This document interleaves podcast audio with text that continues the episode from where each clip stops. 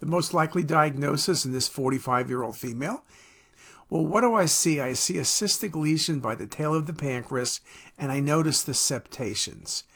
Could it be a serous cystadenoma? I guess it could be with a thin septation. It's not going to be an IPMN. I don't see a dilated pancreatic duct.